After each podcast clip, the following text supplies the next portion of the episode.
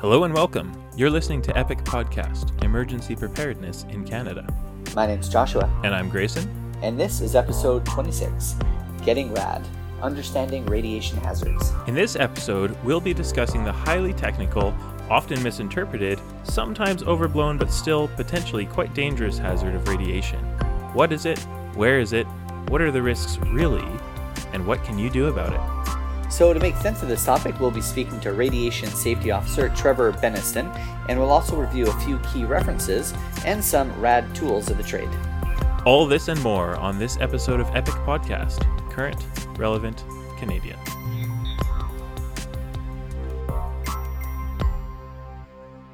Josh, off the top of your head, uh, how many movies can you list involving radiation? Hmm, let me think. Uh, the Sum of All Fears, uh, Spider Man, uh, The World Is Not Enough, James Bond. Yeah, there you go. Yeah, well done. I mean, there's there's lots and lots of them. Uh, believe it or not, this is not a podcast about movies. But the point I'm trying to make is that there's almost an unhealthy societal fascination with radiation, and more often than not, the info we get could be a bit more correct. Uh, as disaster managers, I think it's our responsibility to get to the truth and make sure that the risk decision we make is based on the best information possible. And this can be hard to do, especially when the hazard is, is really technical. So, to address that issue, uh, I had the honor of, of speaking with Trevor Beniston, who's a radiation safety officer, about the hazard of radiation. But because this is such a technical issue, we do first have to go through acronym analysis. And there are quite a few for this one. So, Josh, can you take us through the first one? Sounds good. So the first one is the CNSC. So that's the Canadian Nuclear Regulator Commission, and this is the national body that uh, regulates um, uh, radioactive materials and the safety uh, standards around them. Right on. The next one is FNEP, the Federal Nuclear Emergency Plan. Right, and for anybody studying for their IEM exam, uh, your CEM exam, that's a, a good annex to know about and who, uh, what department maintains that. Um, the next one is the IAEA, the International Atomic Energy Agency. That's also the organization that uh, sort of spearheads Atoms for Peace. Right. The next acronym is NORM, N O R M, Naturally Occurring Radioactive Materials. And uh, a few non acronyms, but important terms to know about. Uh, one of them is the sievert. So, this is a unit used to derive a quantity called a dose equivalent. And this relates to the absorbed dose in human tissue, or what we call the biologic equivalent for, for damage from radiation. And we'll get into that a bit more in the interview. But uh, one term to be aware of. So I think that's enough acronyms to be getting on with for now. So without any further ado, I give you Trevor Beniston in his interview all about the hazards of radiation. Hello, my name is Trevor Beniston. I am the Provincial Radiation Safety Leader for Cancer Control Alberta in Alberta Health Services. Uh, prior to that, I was the Senior Radiation Specialist for a local radiation safety consulting company. Trevor, thank you so much for joining us on this epic interview on uh, radiation. To start off, can you just bring us up to speed on some of the hazards associated with uh, radiological material or radiation in general? Radiation and radioactive materials have a, a large sort of mythology associated with them, largely because uh, they're associated with some pretty negative aspects of history. The Cold War, atomic bomb drops, Three Mile Island, Chernobyl, you know, Fukushima being something a little, a little sooner. But uh, the reality is, uh, radiation is not a man-made phenomenon. It's not a weapon. Uh, it is a naturally occurring phenomenon, and it's really just energy.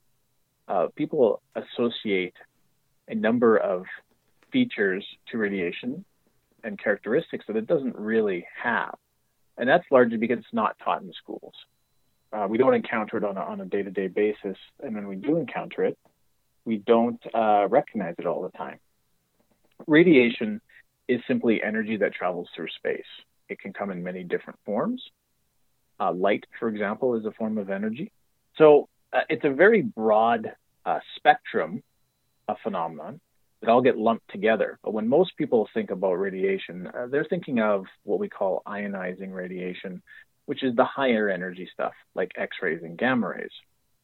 And when we're talking about risk, radiation has the ability, ionizing radiation has the ability to ionize atoms, break apart uh, chemical bonds. And that is fundamentally what poses a risk to us. Where are these ionizing radiation sources found? So, uh, most people will associate radiation with either medical procedures like x rays, uh, maybe the cancer treatment or a nuclear medicine procedure. Um, others are very familiar with nuclear power.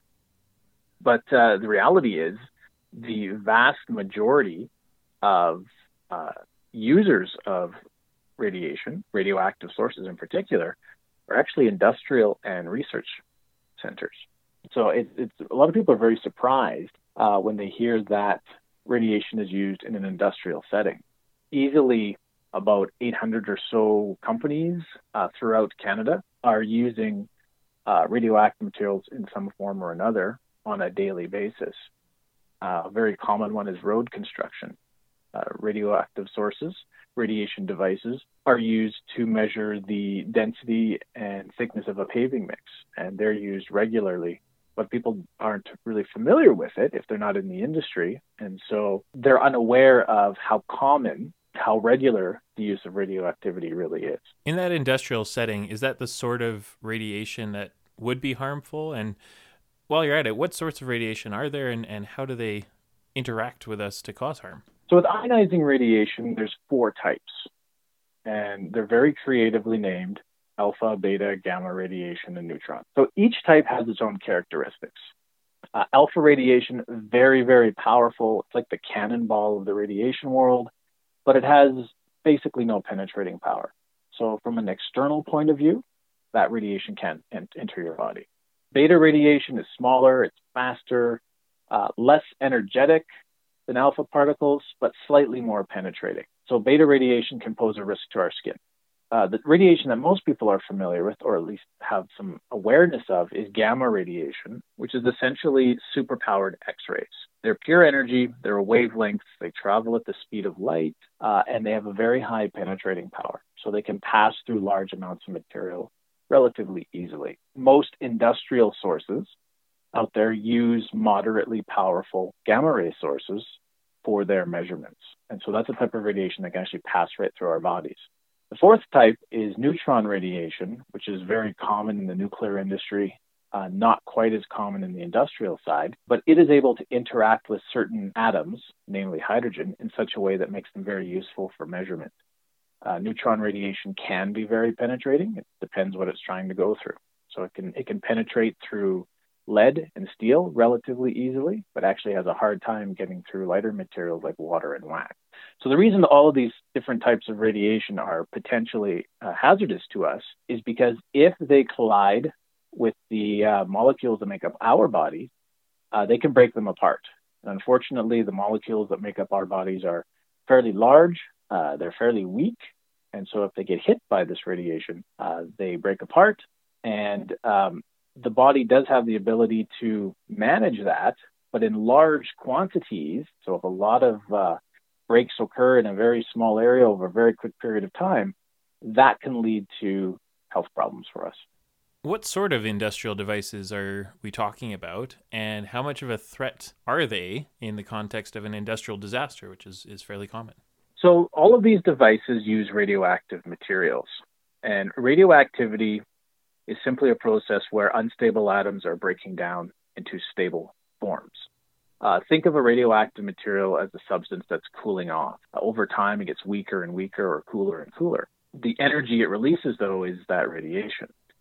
Most industrial sources out there use one of three uh, radioactive materials cesium 137, uh, cobalt 60, uh, americium 241, and uh, in the industrial radiography sector, uh, they use another material called iridium 192. The common element for all of these is they all emit gamma radiation, but they all are at different activities. And activity is a way that we measure the uh, the brightness of the source, so to speak. The higher the activity, the more radiation it releases. Most of these sources out there in industry are not very large. They're just large enough to make the measurements that are required, but not so large as to pose a very high radiation risk to somebody. So all of these devices and sources are heavily regulated. I think that's important to point out. Uh, they're regulated through a very uh, strict and rigorous licensing process through the Canadian Nuclear Safety Commission.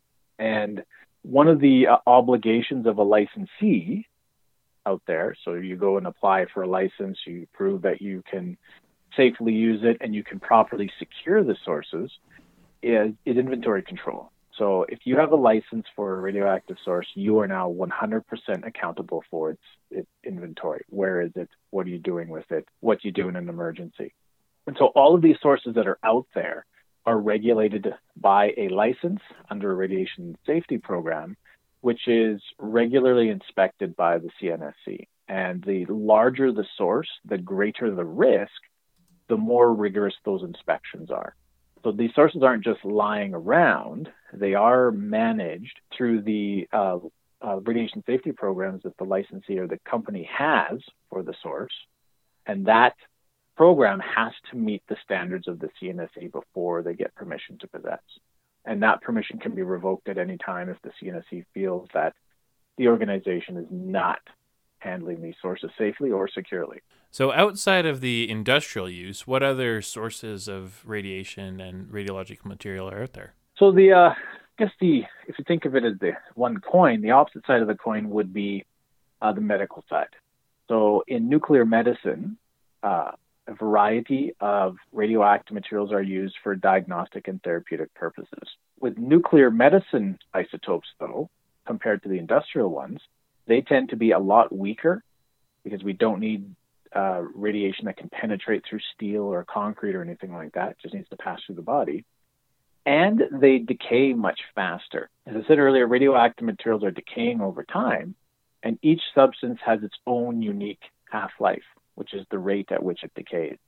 Uh, some half lives are microseconds in length, others are, are literally billions of years. So most industrial sources will have half lives in the order of years. Uh, cesium 137, for example, probably the most common industrial isotope, has a 30 year half life. On the other hand, with uh, nuclear medicine, we don't need uh, materials that have half lives of years. The, the procedure is only going to take a, a few hours to a few days, right? So most of those substances have half lives that are on the order of hours to a few days. So the advantage with the uh, nuclear medicine isotopes is that after uh, a few weeks, even just a few hours, much of the material has decayed away and become inert. So we're dealing with substances now like uh, fluorine 18, uh, technetium 99, and uh, iodine 131.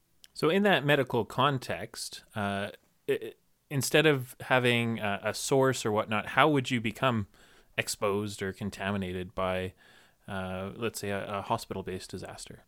So, there's two risks always to watch out with radioactive materials. The first one is external exposure. So, this is where you're exposed to a radioactive source not by touching it, but from its emissions, so the gamma rays that come off of it. That's one risk. The other risk is internal exposure, which occurs when you take into the body particulate uh, that is radioactive. Once it's inside the body, the body doesn't know it's radioactive, right? We can't sense radiation. You can't see it, hear it, feel it, taste it, smell it. It's totally invisible to us. So once it's inside the body, the body deals with it according to its chemical nature. And that can be a real problem because radioactive materials, depending on its chemical properties, can actually accumulate inside the body. So instead of the body getting rid of it right away, it, it hangs on to it. And so the amount of radioactivity inside your body increases over time. And so the radiation produced by the, that radioactive material continually irradiates your body and there's very little that can be done at that point once once it's inside the body. So the, those are the two two main risks that when dealing with radioactive materials you need to be aware of. So we've talked a little bit about industrial radiological materials and medical radiological materials. Where else might you find radiation? Well, one area that's uh, not well known to the public but is growing in awareness uh, in the oil and gas and other industries is naturally occurring radioactive materials, or NORM for short. Uh, these are n- naturally occurring materials that are uh, accidentally pulled up with resources. So we're not going after uranium here. We're not going after anything radioactive. Oil and gas, for example, when they're extracting the hydrocarbons out of the ground, some of the uh, material that comes up with it have trace quantities of radioactive material in it. Those trace quantities played out in scales and sludges, and the wastes from these uh, oil and gas facilities may have elevated radiation levels associated with them. They're very, very low. Uh, and all the, the surveys I've ever done for NORM in the past, I've never found anything high. But when you're working in the oil and gas industry, the last thing you expect is radioactive material in uh, oil field waste, right? So it poses two big problems. One is worker exposure, both externally and internally. Do you have the right protections in place? But also disposal. So now we have uh, these oil field waste that we would normally go to this landfill now has measurable amounts of radioactivity. Is that disposal option still valid? Are we making sure that the public cannot be exposed to it? So it complicates things quite a bit for, for those industries. Are there uh, any specific cleanup issues that, that arise from deca- decontaminating someone from a, a possible radiological exposure? There is, and it really depends on the nature of the radioisotope. If it's really short lived, so like many of the nuclear medicine isotopes, uh, typically you can store and decay. So you take all the material, you store it at one spot, you restrict access, and you leave it sit there for a few days, a few weeks, and it's all gone. For longer lived isotopes, it does become more complex. And so you may need to uh, go to the regulator like the CNSC, Canadian Nuclear Safety Commission, and look for options for disposal. I know uh, with CBRN in particular, Transport Canada uh, altered the Transportation of Dangerous Goods Act a few years ago to allow uh, third party contractors to physically handle uh, not just radioactive materials, but dangerous goods in general after some sort of CBRN incident without requiring uh, special permission. Uh, one of the um, gaps that were identified in our CBRN preparedness as a country was what happens after the incident, after the forensic, after you know life saving's been done, we've contained the area. Now, who cleans it up, and how does that work? And so, Transport Canada took the lead on that to help fill in some of those gaps. Uh, with radioactive materials, if it's a man-made source, uh, almost certainly it will end up in Chalk River, Ontario, which is sort of the, the country's repository for uh, radioactive sources. Interesting. So it all ends up there. Uh, a large part of it, yeah, yeah. Uh, the nuclear power plants sort of have their own processes in place, but for industrial users, medical users, anyone using the long-lived isotopes, they almost always go to uh, Chalk River, and it's just a um, uh, it's a long-term store and decay. That's all you can do. You can't neutralize radioactivity. You can't speed it up. You can't slow it down. You can't incinerate it. You know, you burn a radioactive source. Now you got radioactive ash. So it's a it's a it's a complex problem in the sense of the time scales involved. Uh, technically, to store and secure this stuff is pretty easy. But if you've got something that's going to live two, three thousand years, how do you manage that, right? Has there been a lot of thought into warning the sort of future generations uh, that may come across these these storage areas? Yeah, there's been a lot of discussion at that on the international level. So the uh, International Atomic Energy Agency, or IAEA, uh, has done a lot of work and provides a lot of guidance to countries to develop their own regulatory programs. And so they, they discussed, and I'm not sure if it's really official or not, changing some signs to uh, make them more reflective of the long-term risk. So I think everyone recognizes the radiation symbol, the trefoil. Uh, IAEA has proposed a different sort of sign to be posted at disposal sites, uh, which are meant to indicate long-term hazard. It's kind of a, a, a caricature of a skull with a person running away from waves of radiation coming out of the ground. right back to hier- hieroglyphics. Yeah, pretty much. But it is a, it is a concern, right? If uh, you're looking at managing these materials after a cleanup, and the half life is say even just 30 years. Typically, uh, we use a, a really rough rule of thumb 10 half lives to uh, achieve a, a, relatively safe amount, safe level. You know, that's that's 300 years, right? So that's a, fairly long time. Uh, it's so interesting to to try and think of ways to communicate with someone 300 years from now about a hazard that we're concentrating and, and storing and, and mitigating right now. It's not usually yeah, on the absolutely. radar for uh, recovery efforts. Yeah, in the nuclear power industry, uh, they have to consider their long term uh, liabilities for that. Uh, one of their um, I guess, uh, criteria is to not place unreasonable burdens on future generations with their disposal practices. And some of their materials, we're literally talking five, six, seven hundred years before they become, you know, relatively safe. Not uh, completely safe, but relatively safe.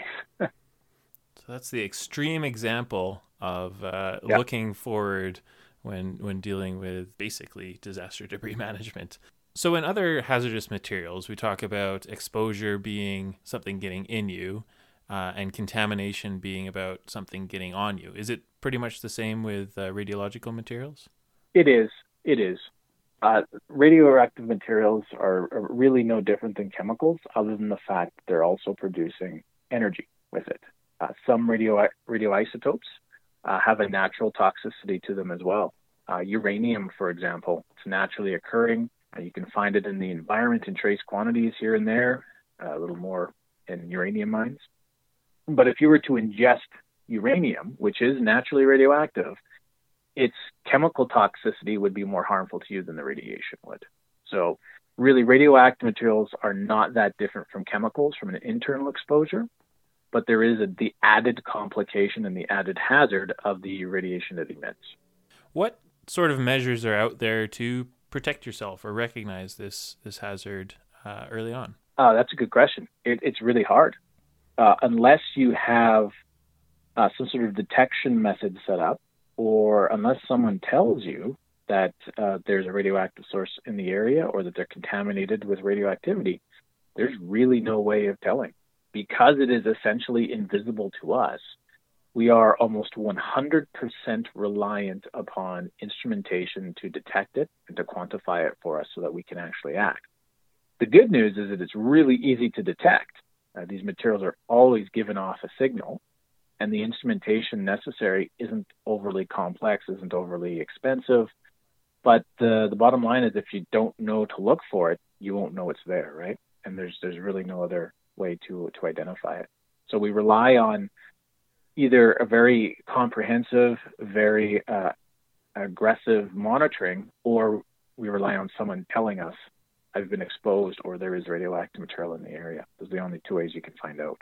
So you mentioned earlier that uh, one of the good sources of information, maybe even during a disaster, uh, are agencies that keep track of where these things are. What agencies are out there in Canada, and uh, how would one access these agencies during disaster? So, probably the best place to get information on radiation whether in terms of a radiological incident or just general knowledge on radiation, is the Canadian Nuclear Safety Commission website.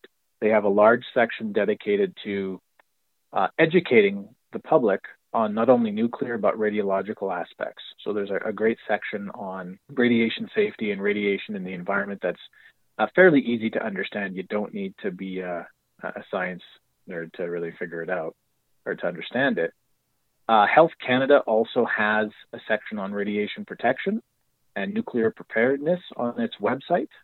Uh, it Health Canada works in conjunction with uh, the provinces, namely uh, Ontario and New Brunswick, in preparing for mass casualty events that would be of the nuclear type.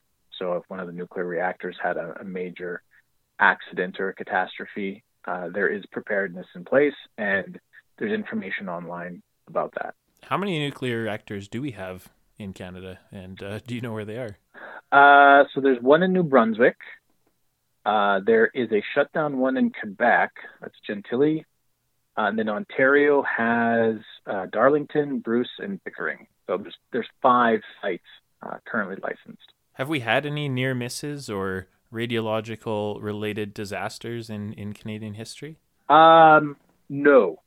Uh, the closest that we've had uh, would be back in the 80s. Uh, there was a, a, bit of a, a bit of a disaster with uh, some cancer uh, therapy equipment that was programmed wrong and it over uh, exposed patients to radiation and ultimately was fatal to those patients. But as far as uh, a, a, large contaminating event, uh, we haven't had one. In that case, where do all these safety uh, regulations come from? Usually, uh, in disaster management, it, it takes an event to really generate any awareness or generate some good controls. Have there been some sort of landmark studies that, that drove the safety around radiological hazard? In Canada, one of the reasons why we haven't had any major radiological incidents has largely been due to a strong regulatory component. Other countries around the world, not quite so strong. Probably the largest uh, incident out there, which really uh, illustrated the importance of, of being prepared, was in Brazil in the late 80s. This was a, a situation where uh, cancer therapy device containing a huge source of cesium 137 was abandoned in a hospital, forgotten, and scrap metal hunters found it, uh, proceeded to remove it, chop it up for the metal pieces. In doing so, uh, breached the containment with that large cesium source. Well, three or four days after, uh, the scrap metal hunters were becoming quite ill got to a hospital. Uh, they were pretty sure, certain that this component or this part of the machine was causing them to become sick. At first, they thought it was bacterial or chemical. It was just by good chance that someone recognized the symptoms as being acute radiation syndrome, and uh, they were quickly diagnosed afterwards as being exposed to high, high levels of radiation. The end result was about 250 people were contaminated from uh, that source. Uh, they had identified about 85 residences to have significant levels of contamination in them, and they ended up having to bulldoze large sections of neighborhoods and collect those materials and then develop a uh, disposal response for them. Uh, it was a huge issue. It, it really impacted the entire city uh, when they discovered the, the, extent of the contamination, uh, they surveyed about 10% of the city's population, which at that time was something like a million people in the, in the city. And it really uh, depressed the, the economy of that city because everyone had the assumption, the presumption, that going to that city you'd become radioactive. So it was there was a huge uh, social and economic cost uh, from a, a very innocent uh, non malicious event, which resulted in the release of that radioactive material. And I, I think that's probably a trend in all of the large scale near misses or radiological disasters is that the the bark is is just as bad as the bite sometimes the reputation um, around nuclear reactors and uh, the threat really generates a lot more concern than or different types of concern than might be realistic. Is, has that been the case in? Yeah, and I think the main reason is because unless you work with these materials, it's hard to estimate risk and it's hard to understand the risk of a radioactive source. I think people can understand quite easily that the more radiation you're exposed to, the more harmful it is to you. But it's that context. How much is too much? How big is big, right? Many people are working under the presumption that any exposure to radiation and you're immediately harmed. Uh, we know that's not the case. Uh, we know that at below a certain level, it's really unclear if there's any impact on the body. Uh, hard to make regulations around that, though. So we presume that there could be harm, and all our regulations are based on minimizing exposure, minimizing our contact time, understanding that the science shows well it's pretty pretty fuzzy and gray at the low end of the scale. At the high end of the scale, yes, we know that there's going to be consequences. How we go from low to high really technical and most people just don't understand it or aren't aware of it so it's pretty hard to make a risk assessment when uh, you're not uh, when you don't fully understand it right so if recognition is really the key what tips or what thoughts might you pass on to a disaster manager who's taking on uh, a potential radiological hazard or uh, how could we incorporate some more awareness into our everyday practice when dealing with disasters? So the first thing would be training, training and awareness. I've, i found in my own uh, career working with these materials, if you don't know what questions to ask, then you don't ask them. So tra- uh, awareness training is really important, just even to understand what what radiological is, what the hazards would be. And I would also say the the other big thing is is never make an assumption with radioactive materials. It's very easy to get either complacent or you think, oh, it hasn't happened like this, so it'll never happen this way. If there's ever an incident and there's the, the chance that radioactive materials could be involved, it's best to get it confirmed whether or not radioactive materials are present and then proceed as opposed to, well, assume that they're not there and then find out uh, down the road that no, there were some radioactive materials involved. Detection is key, but it's also hard to implement because uh, you can't be surveying every little thing for radioactive materials at all times, right? I like what you said there that uh, sometimes you don't even know what questions to ask. What questions should we be asking? Well, hopefully, uh, you know, if someone is, is coming into, say, a hospital or there's been uh, some sort of large uh, accident, people who are first on the scene are able to recognize whether or not radioactive materials were involved. Transportation accidents, for example, generally it should be fairly easy to identify because it would be a requirement for larger sources to have uh, the TDG placards, the Class 7 placards on the vehicle. Not all sources require placarding, though, but all containers will have some sort of labeling. Uh, the manifests that are involved will identify if radioactive materials are present. For, let's say, a hospital where there are people coming in who have been exposed to chemicals, I think one of the questions has to be asked were any of those uh, chemicals radioactive? Fair enough. So call the experts is the, is the final takeaway there. Yeah, if there's any any type of uh, concern, I would I would call somebody who's better uh, better versed in, in radiological matters. Yeah. Excellent. Trevor, thank you so much for this epic interview. Uh, it's been rad. You're welcome. And I hope to have you back on, on the show to talk more about this hazard and how it might interact with our disaster management practices. It was my pleasure. Great. Well, it sounds like a wonderful, uh, concise description about uh, radiation. I really appreciate uh, the ability to communicate technical information in an understandable way. And when it comes to radiation, um, I think that's a really important uh, skill to have. Yeah, something that that really clicked for me was his explanation of radioactive materials as cooling off by releasing energy. It definitely helped me to understand the process a little bit more. Yeah, I mean, not to get too much into the weeds with tactics, but when you come to response, I mean, that's an, an interesting concept that you can let a material, uh, you know, isolate it and actually uh, understand its half life and, and let it not become a problem anymore. Yeah, that, that contain and, and uh, decay approach was something I hadn't really put a name to before. I do kind of wish that other hazards got that same amount of attention. You know, it's so regulated and so well controlled that even some of the most catastrophic forces in existence are really well mitigated. Yeah, and I think having some of these concepts like norm, uh, you know, are, are helpful in uh, explaining a concept that has a lot of dread risk associated with it. Um, you know, when it comes to risk communication, uh, radiation is, is kind of in its own unique category because it's something that many people don't understand uh, and are quite intimidated and uncomfortable uh, by. Um, so as much as you can normalize these these concepts and and express it in a way that's understandable, I mean that's huge when it comes to, to crisis communications. Now, what I found interesting uh, was he mentioned that there really haven't been any Canadian disasters, and he's quite right. We have had zero fatalities related to to nuclear power plant meltdowns or anything like that. However, we have actually had several incidents in Canada. For example, did you know that we are the home to the first ever major nuclear reactor accident? Really? Yeah, in in 1952, uh, in Chalk River Labs, it was the largest reactor at the time, and it exploded. Wow. And there were no fatalities which is really interesting. You know, the da- disaster wasn't actually the incident; it was the cleanup of the incident and the management of contaminated materials, and especially the, the water that was used uh, for the reactant coolant, and and it was all about burying and containing and letting it decay in a, a really safe manner, and that was the disaster. I can imagine. And and this 1952, so people would have already been primed to concepts about radiation.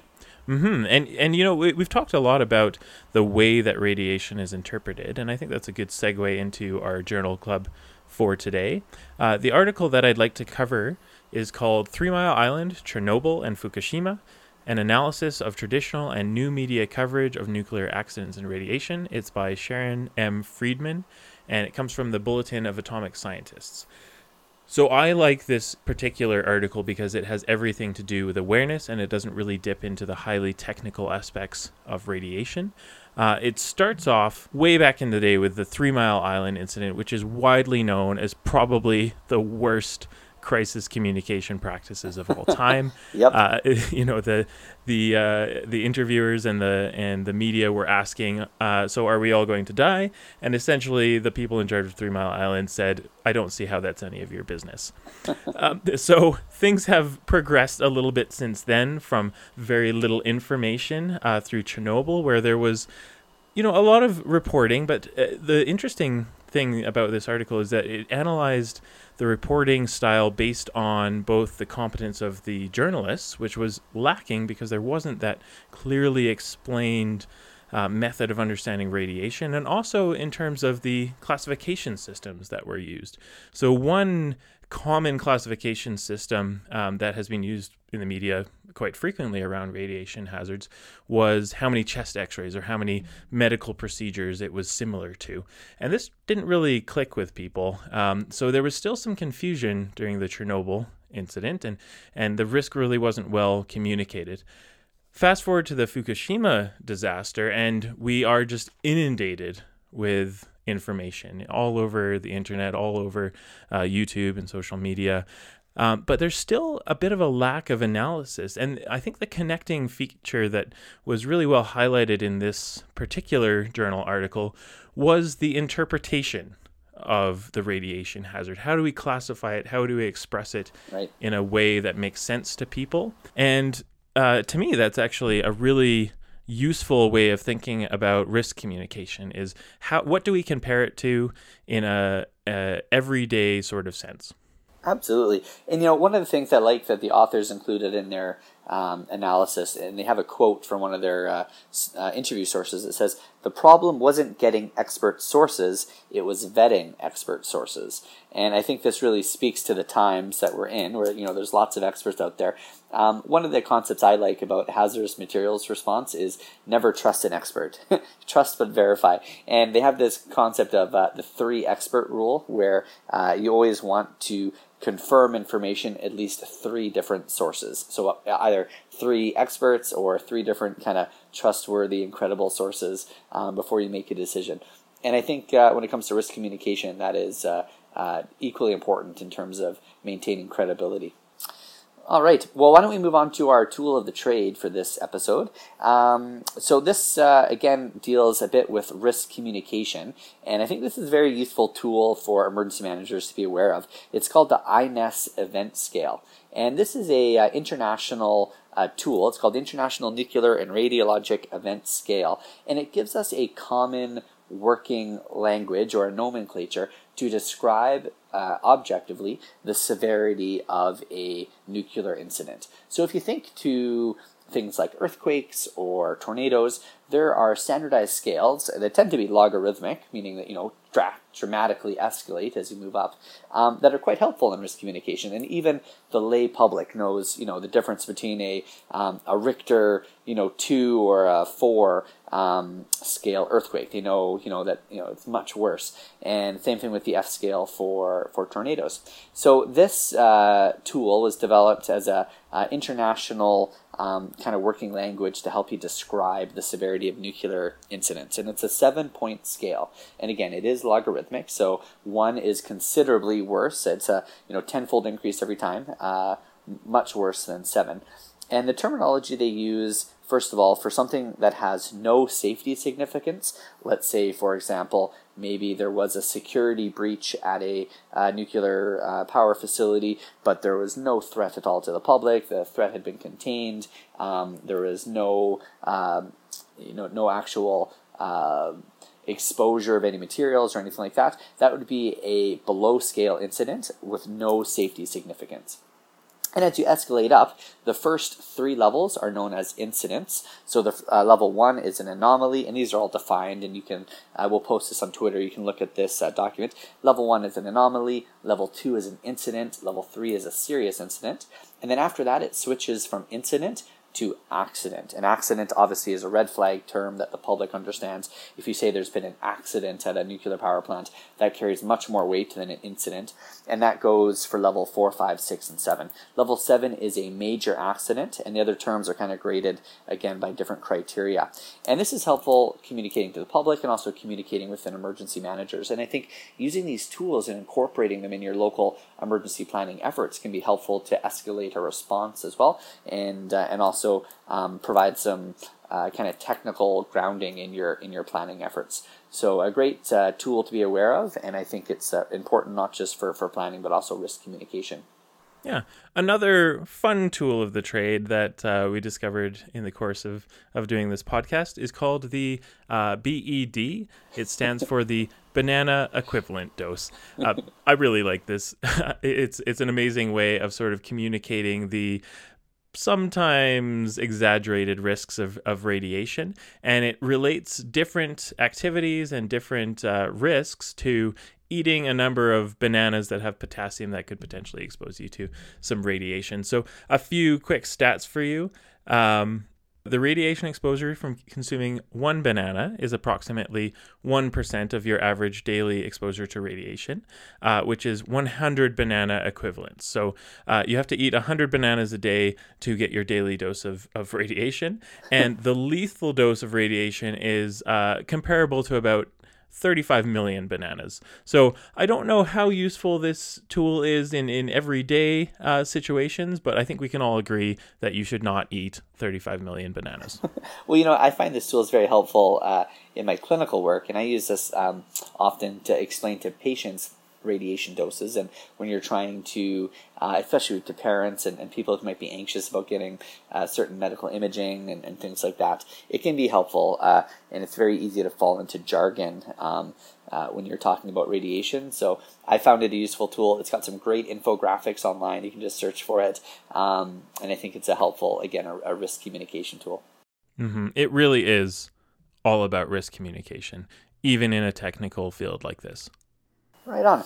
Well, uh, that's it for this episode. But just before we go, I'd like to take a moment to mention the Alberta Podcast Network, which EPIC is a proud part of. Uh, the APN is a community of creative, collaborative, local podcasts and podcasters, which helps support the wonderful world of podcasts. So you should absolutely check out some of our sister uh, podcasts and the website at albertapodcastnetwork.com.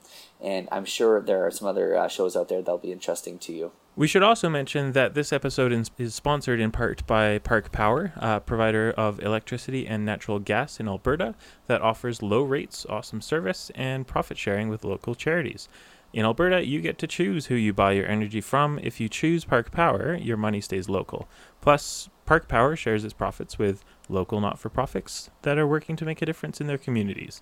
Check them out at parkpower.ca. And that's all for this episode of Epic Podcast. A big thanks to Trevor Beniston for sharing his time and expertise with us on this important topic of radiation emergencies. If you'd like to find out more or get in touch, you can email us at team at epicpodcast.ca, send us a tweet at username epic underscore underscore podcast, or visit the website epicpodcast.ca. Thanks for listening. You've been listening to an Epic Podcast production, a proud partner of the International Association of Emergency Managers Canada and member of the Alberta Podcast Network, powered by ATB. As always, Epic Podcasts are designed as a supplementary educational tool for the EM professional on the go, and the views and opinions explored during this podcast do not necessarily represent the agencies or organizations that we or our guests may be a part of.